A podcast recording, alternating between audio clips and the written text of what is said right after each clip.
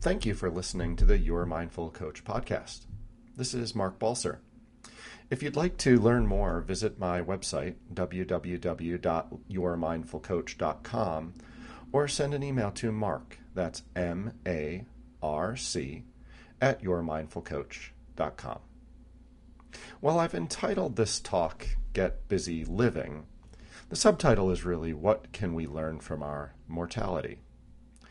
You're probably asking, what does Marc know about mortality? And that's pretty much the point. Not much. I, like so many others, spend most of my life pushing away my mortality, trying to cover up the march of life toward an end, bristling at uncertainty and impermanence, and trying to make things a certain way and then make them stay that way. I don't know much about mortality, but I do know that when I take a step back, jump out of the autopilot of to do lists and everyday responsibilities, I become more connected with what's actually happening. So, this talk really isn't about death, it's about life. How to live based on the knowledge that one day we won't be here. Allowing our knowledge and relationship with a finite existence to inform our actions in the world. And of course, this isn't to suggest one start elaborate preparations for their deaths and assume the worst. It can be all too easy to recognize a chronic injury or a heartbreaking end to a relationship and begin to die before one is dead. But having a relationship with the change happening in our lives, our hearts, our bodies, is a healthy way to make contact with what's really happening now and live authentically. As Andy Dufresne said in Shawshank Redemption, I guess it comes down to a simple choice, really get li- busy living or get busy dying. Confronting our mortality isn't about how to die, but how to live. What really matters in our life? One question I like to ask myself when building my daily list of to dos is Does it have heart? When I follow my heart, I might not get as much done, but what I get done, I do with passion and purpose and intent. In meditation, there are many ways we can work with our mortality. Most simply, the practice of offering the word living with each in breath and dying with each out breath recognizes the rising and falling of many small beginnings and endings, even a simple breath. With each breath, we have a new opportunity for presence and intimacy with our experience. There's no need to judge or make things a certain way. Just observe the breath as it comes and goes. This can also serve as a renunciation, a letting go, recognizing we have this deep, life giving breath, and then releasing it to begin again. You might try this for just a few moments. Breathing in, breathing out, living, dying, living, dying. Just repeating those two words as you breathe in and breathe out.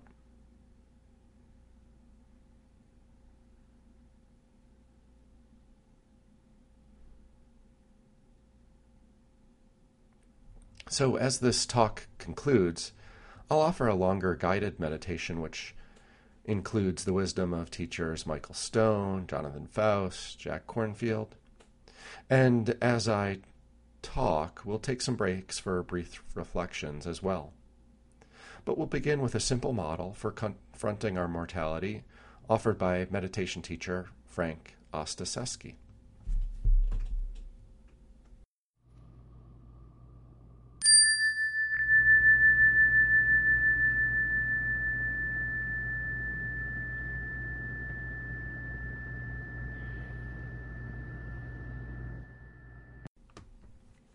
One of my favorite teachers is Frank Ostaseski.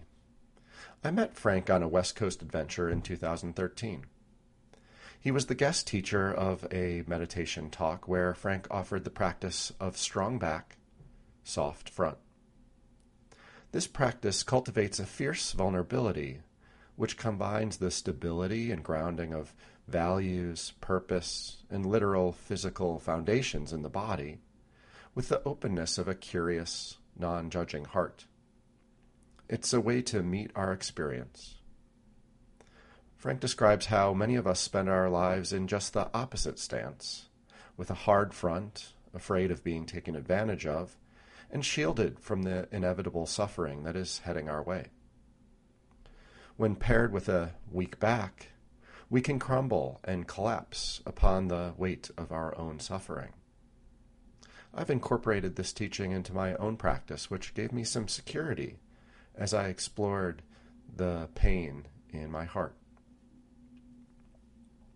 Ostaseski recently published his first book, The Five Intentions Discovering What Death Can Teach Us About Living Fully.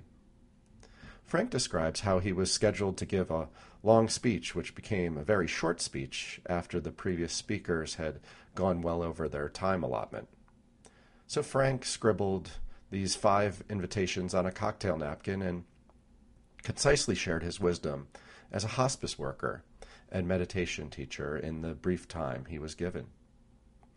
Frank began his work in the 80s, caring for people in San Francisco during the height of the AIDS epidemic and was the co founder of the Zen Hospice Project.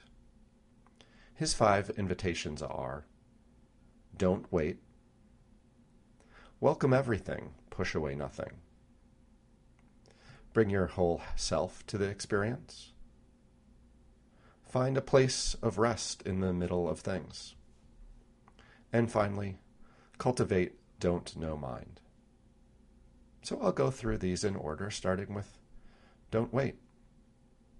In a sense, this is the simplest, but also the hardest of the five. Ostaseski writes about the countless visitors to his hospice that suddenly came face to face with their death and that discovered they had a lot of work to do. Saying goodbye, reconciling, offering and receiving forgiveness. Jack Kornfield tells of the two things people ask as they are dying Was I loved? And did I love well? So, one important step is to share your feelings of love with those that are important to you every day. Simple words and acts such as these can transform the mundane into the divine. The presence of friends and family is valuable to this process, but it must start even earlier.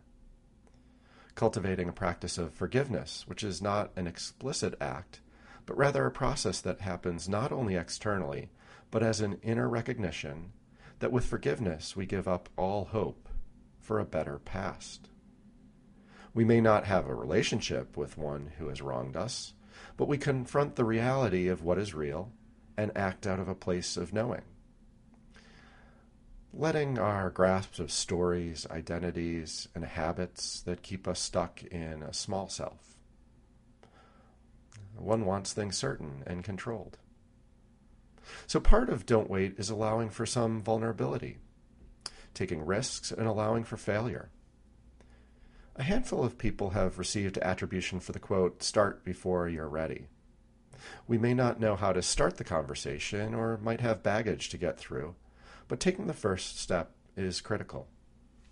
We'll be hearing more about poet David Whyte, but he has this to say about applying Don't Wait to not just your external relationships, but your internal experience. It's called Start Close In. Start close in. Don't take the second step or the third. Start with the first thing. Close in. The step you don't want to take. Start with the ground you know the pale ground beneath your feet, your own way of starting the conversation. Start with your own question. Give up on other people's questions. Don't let them smother something simple. To find another's voice, follow your own voice. Wait until that voice becomes a private ear listening to another. Start right now. Take a small step you can call your own. Don't follow someone else's heroics. Be humble and focused. Start close in. Don't mistake that other for your own. Start close in. Don't take the second step or the third. Start with the first thing. Close in. The step you don't want to take. Whyte has written the willingness to look at the transitory nature of existence is not pessimism, but absolute realism. Life is to be taken at the tilt. You do not have forever, and therefore, why wait? Why wait to become a faithful and intimate com- companion to that initially formidable stranger you called yourself? And that feeds into the second invitation welcome everything, push away nothing. There's a challenging and enlightening practice offered by teacher Stephen Batchelor. He offers three short phrases that recognize our mortality and offer us the choice of how to respond. If you'd like, you might close your eyes to reflect with me for a few moments. Making yourself comfortable, allowing your body to relax, and then reflect on the following phrases. Death alone is certain. The time of death is uncertain. What should I do?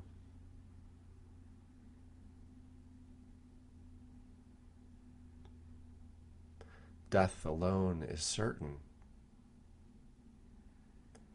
The time of death is uncertain. What should I do?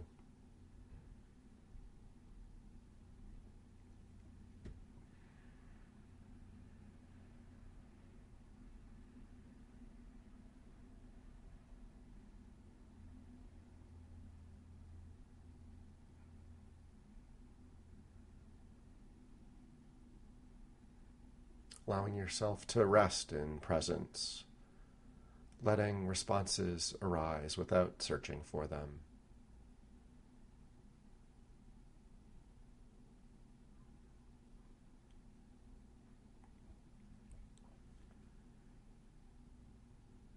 And then opening your eyes as you're ready. So, what a radical way to say, This is how it is. What will I do next?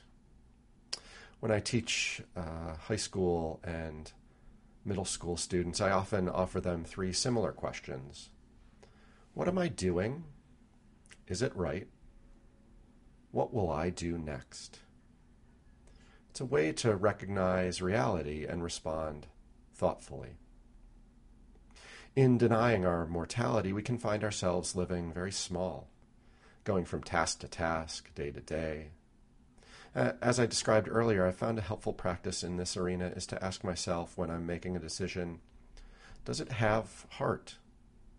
In fact, I often prepare my to do lists with one column labeled heart. It often includes long delayed phone calls to friends, time for reading, or perhaps going for a walk, or even anything else that creates a connection with other beings and my environment. I find when I choose those heartening tasks, I feel happy and am able to let go of expectations that I've created for myself. Whenever I can truly ask myself, how can I let go of what's not aligned with my heart? I face my mortality and live authentically. Teacher Jonathan Faust offers several more such questions, including Is what I'm doing resulting in more or less wholesome states? And how might I simplify my life and align my actions with my heart? Good ones to try out. I'll include these and more in an upcoming blog post. And that brings us to the third invitation bring your whole self to the experience. The third invitation builds on the concept of welcome everything, push away nothing. They resonate strongly with me through my experience. Years ago, I found myself working a stressful job with long hours in the midst of raising two young children. I was working a stressful job with long hours in the midst of raising two young children. I'd set up what I thought was a solution to having too much to do and too little time. If only I could dedicate 100% of my time to my work and my family, then things would settle down. I'd arrive at work each morning, work as hard as I could for as long as I could, then return home, bringing all my attention to my family. Externally, it worked, but internally, it just created more suffering. Not only was I limiting my experience to work and home, but I was doing my best to compartmentalize the challenges of each realm so it didn't infect the other. Good luck with that. I'd come home irritable and snippy, bringing the judgment required of an investment manager to decisions about what our family would eat for dinner or when the kids should go to bed. Additionally, I had eliminated my hobbies, seeing them as distractions from my two main focuses. Out went the golf clubs, model airplanes, and rockets, even exercise. Uh, out went the running. I'd somehow left myself out of the equation. Poet David Whyte describes the situation in his book, The Three Marriages Reimagining Work, Self, and Relationship. Whyte begins by dissecting the concept of work life balance, dismissing it in its simplicity, and rejecting its tendency to become a whip with which we beat ourselves for not getting that balance quite right. He writes Poets have never used the word balance for good reason. First of all, it's too obvious and therefore untrustworthy. It is also a deadly boring concept and seems to speak as much to being stuck and immovable as much as to harmony. Instead of compartmentalizing, Whyte argues for an integration of the domains of work, family, and most critically, self. Whyte describes it as a conversation. I had found myself in a situation where I couldn't figure out what I wanted because I wasn't allowing myself the opportunity to make that choice and have that conversation. I wasn't having the conversation with myself. Whyte imagines an inner wholeness that integrates the arenas of life and allows for a changing, impermanent experience. Whyte writes Neglecting this internal marriage, we can easily make ourselves a hostage to the externals of work and the demands of relationship. We find ourselves unable to move in these outer marriages because we have no inner foundation from which to step out with a firm persuasion. It is as if, absent a loving relationship with this inner representation of ourself, we fling ourselves in all directions in our outer lives, looking for love in all the wrong places. Bringing yourself, your whole self, to the experience doesn't mean never ending courage. It is more about recognizing the challenges, suffering, and tribulations in the same heart space as the joys, accomplishments, and celebrations of our lives. Integrating our experience and inhabiting our whole self with the world. The fourth invitation find a, re- a place to rest in the middle of things. Ostaseski writes We imagine that we can only find rest by changing our circumstances. So true for us as humans, but that would be a very long wait.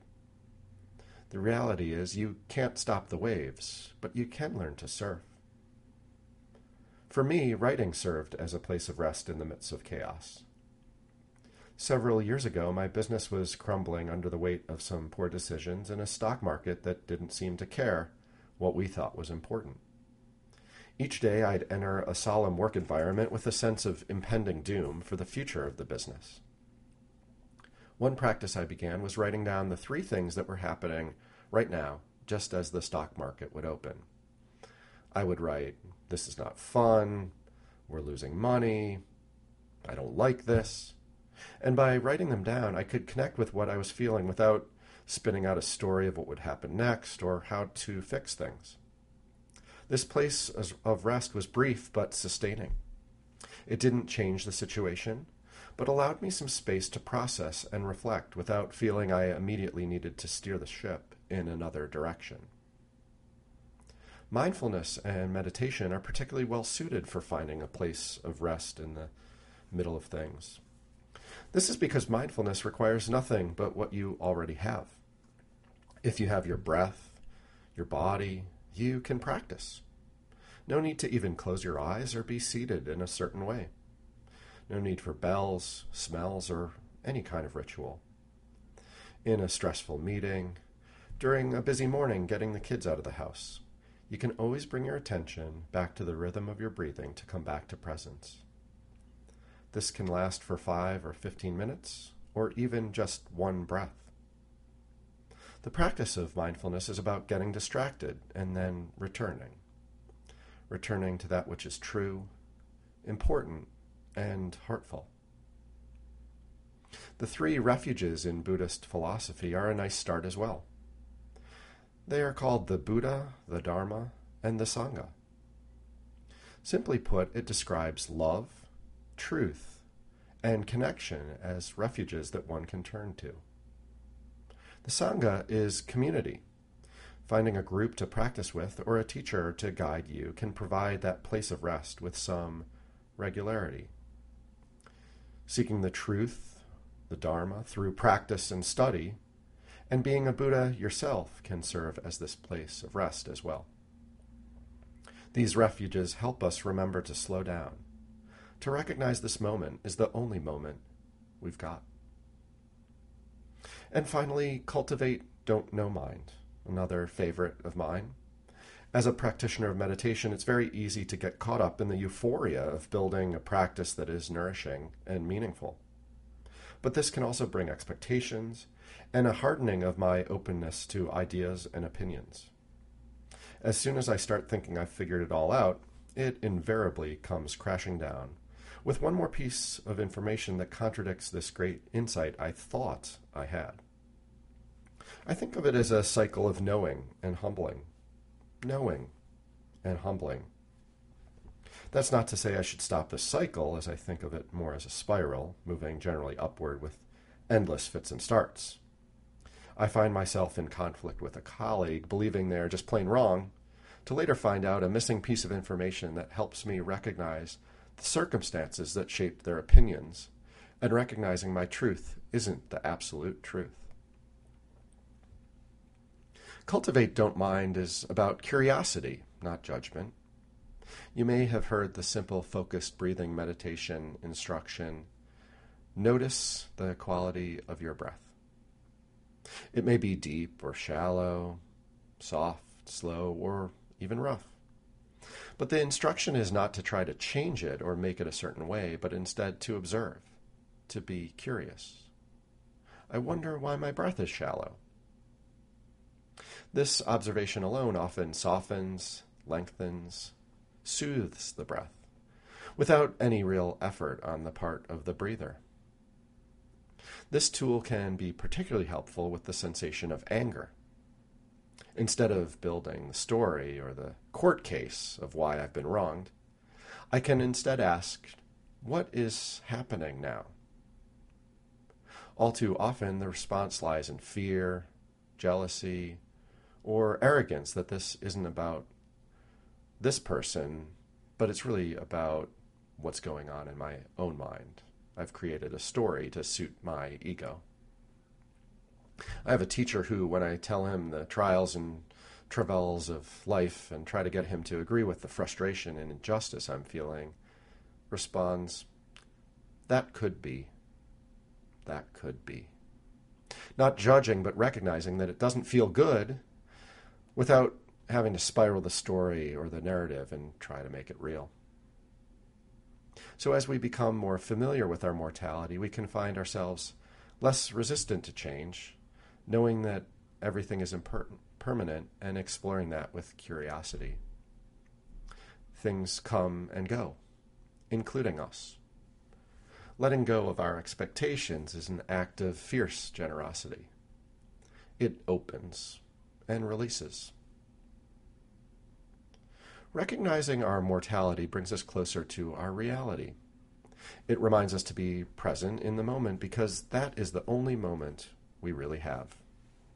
It can help us make good choices, building relationship, and writing a story that's bigger than ourselves. At risk of giving away the ending, I want to share the final lines from Ostaseski's book. He writes of a woman named Sono who, at the end of her life, learned about Japanese death poems, which are composed in one's dying days. Sono, who had lived a difficult, unheralded life, set to writing for one for herself. She asked Ostaseski to learn it by heart so that it would live on with him. For me, it's a reminder to live, to accept, and to be present for the shifting winds of time.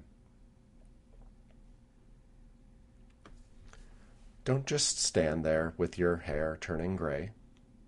Soon enough, the seas will sink your little island. So while there is still the illusion of time, set out for another shore. No sense packing a bag.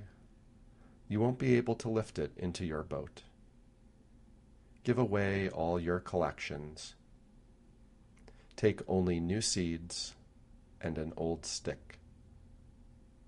Send out some prayers on the wind before you sail. Don't be afraid. Someone knows you're coming.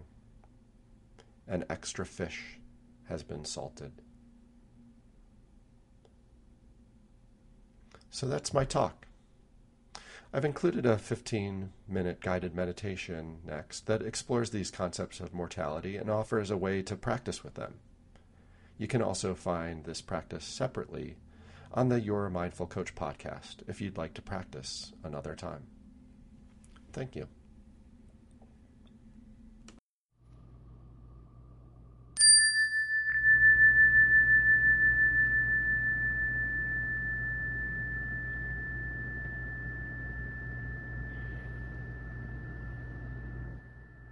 Your hands resting on the arms of the chair or gently in your lap your thighs, perhaps the table.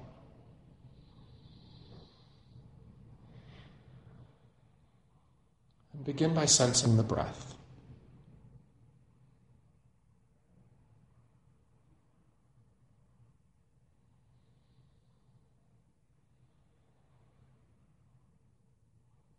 As we go through our day, our breath is generally quite effortless.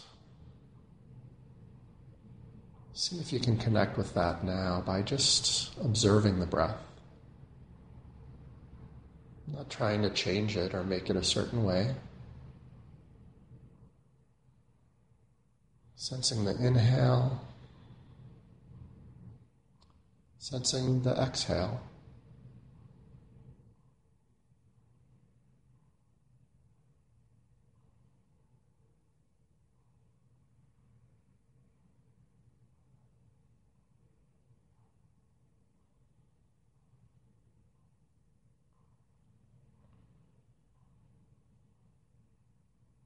Feeling it in your body.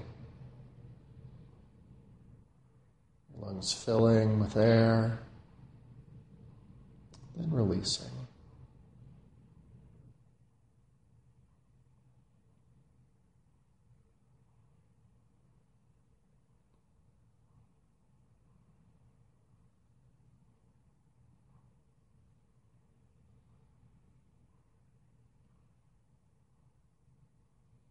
In each breath we live, and in each breath we die. Elements of our experience come and go. And each breath represents a new beginning, new ending.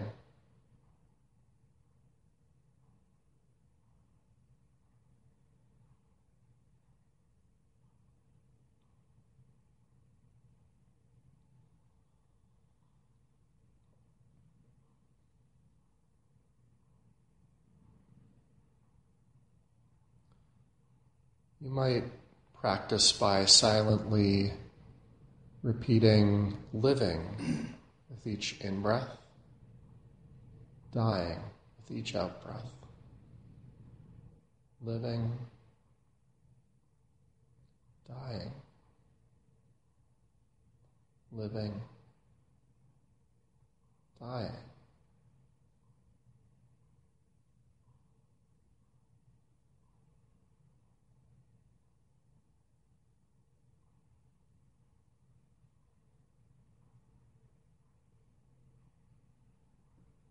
Allowing these words to be the anchor of your attention in the breath.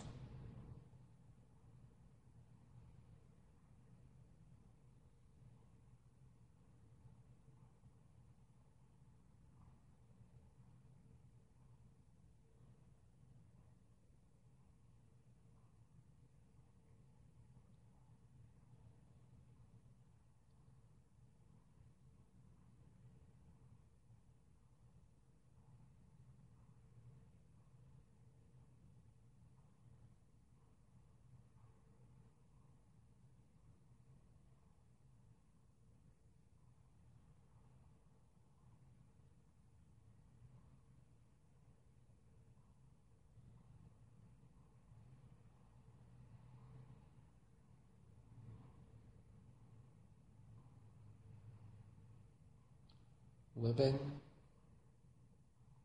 dying.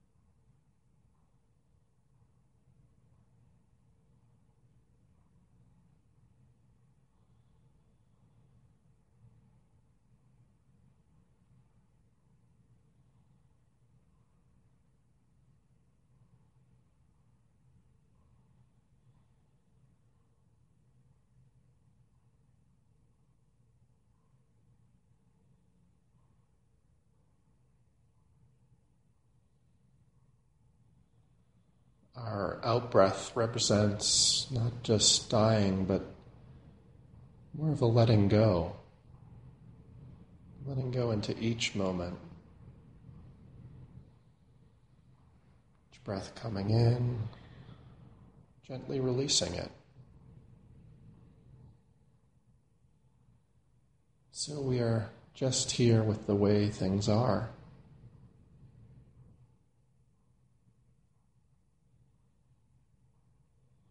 Allowing for an arising and a falling away.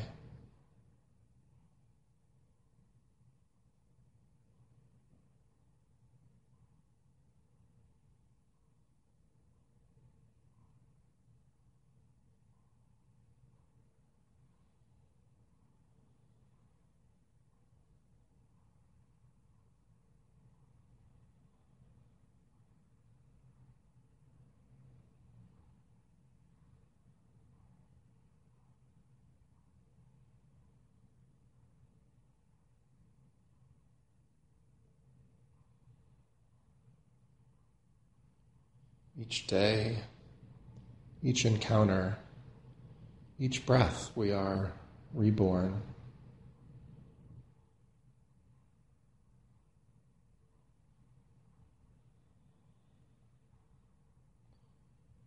And we may choose what nourishes us on our path.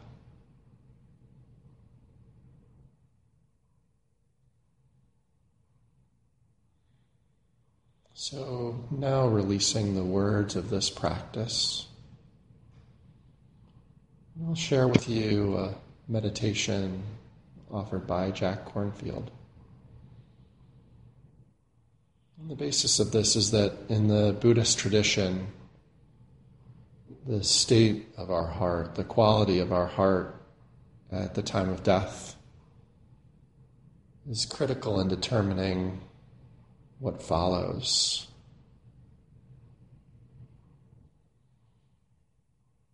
So we'll offer a meditation on preparing oneself for death, creating a positive skillful state of consciousness.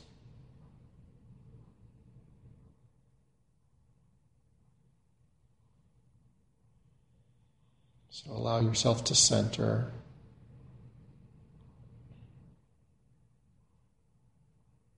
Letting your breath be your guide.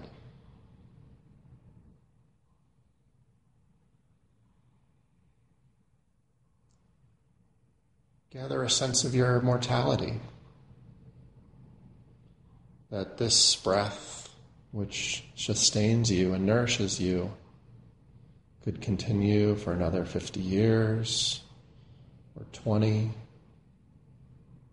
or one year, even just a minute. Someday this breath will stop, this heart will stop. And that will be it for this body here one day gone the next.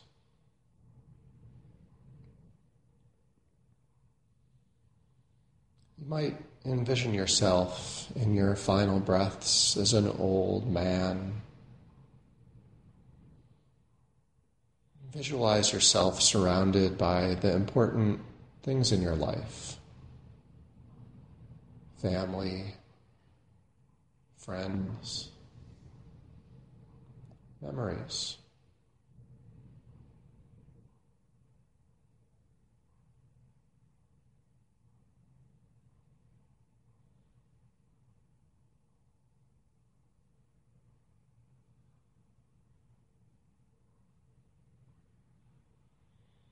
To the extent you're able,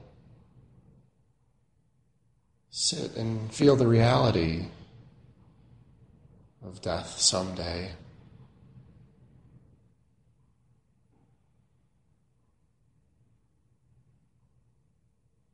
What has mattered in your life? What has really mattered?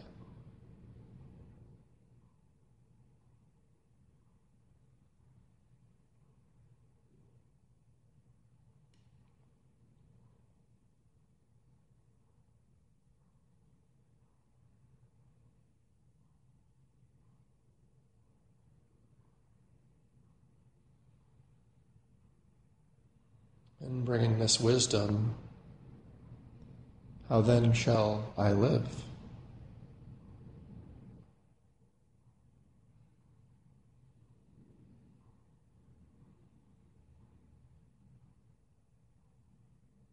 You might reflect back on the life you've lived, remembering or visualizing two good deeds of your life to things that you've done that were important, meaningful, helpful.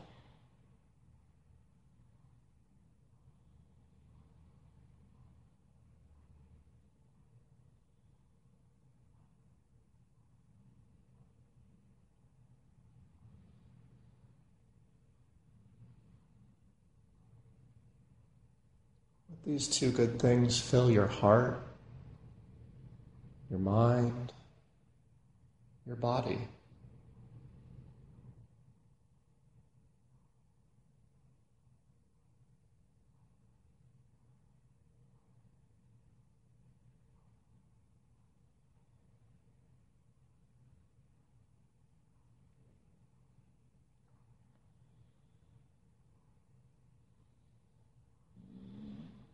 Bring the feeling states from that time to your experience now.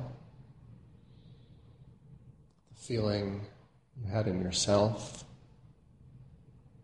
the feeling of others who were involved in this good deed.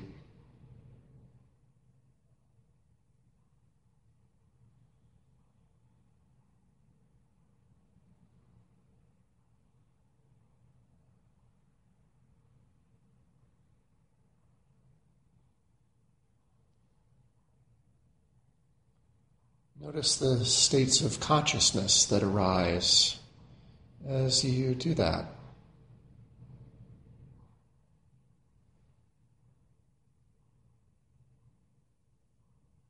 How do these memories affect your spirit, your mind and body?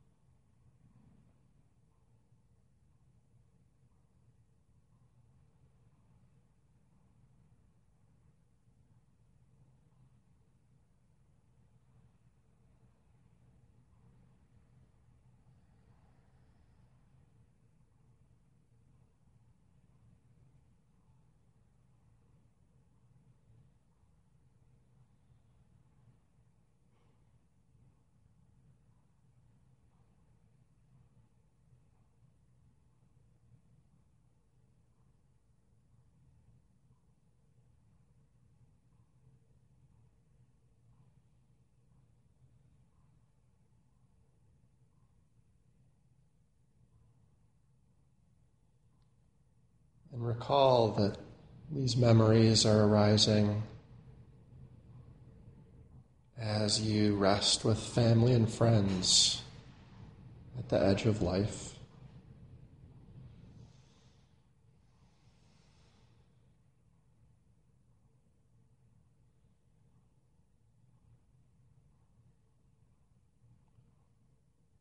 And slowly letting the images sensations, thoughts fade away.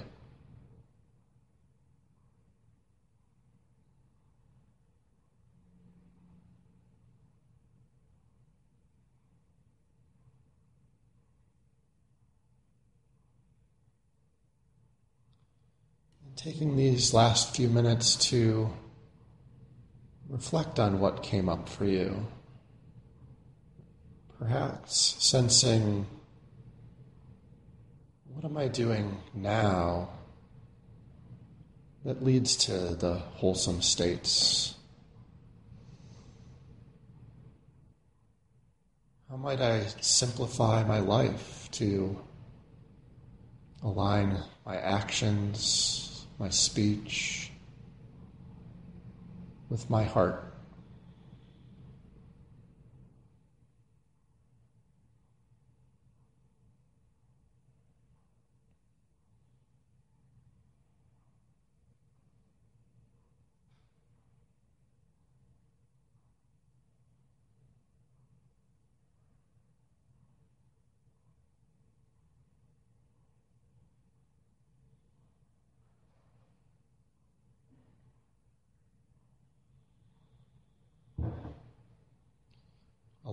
Our external realities, our actions, our behaviors with a deeply connected and observed internal experience.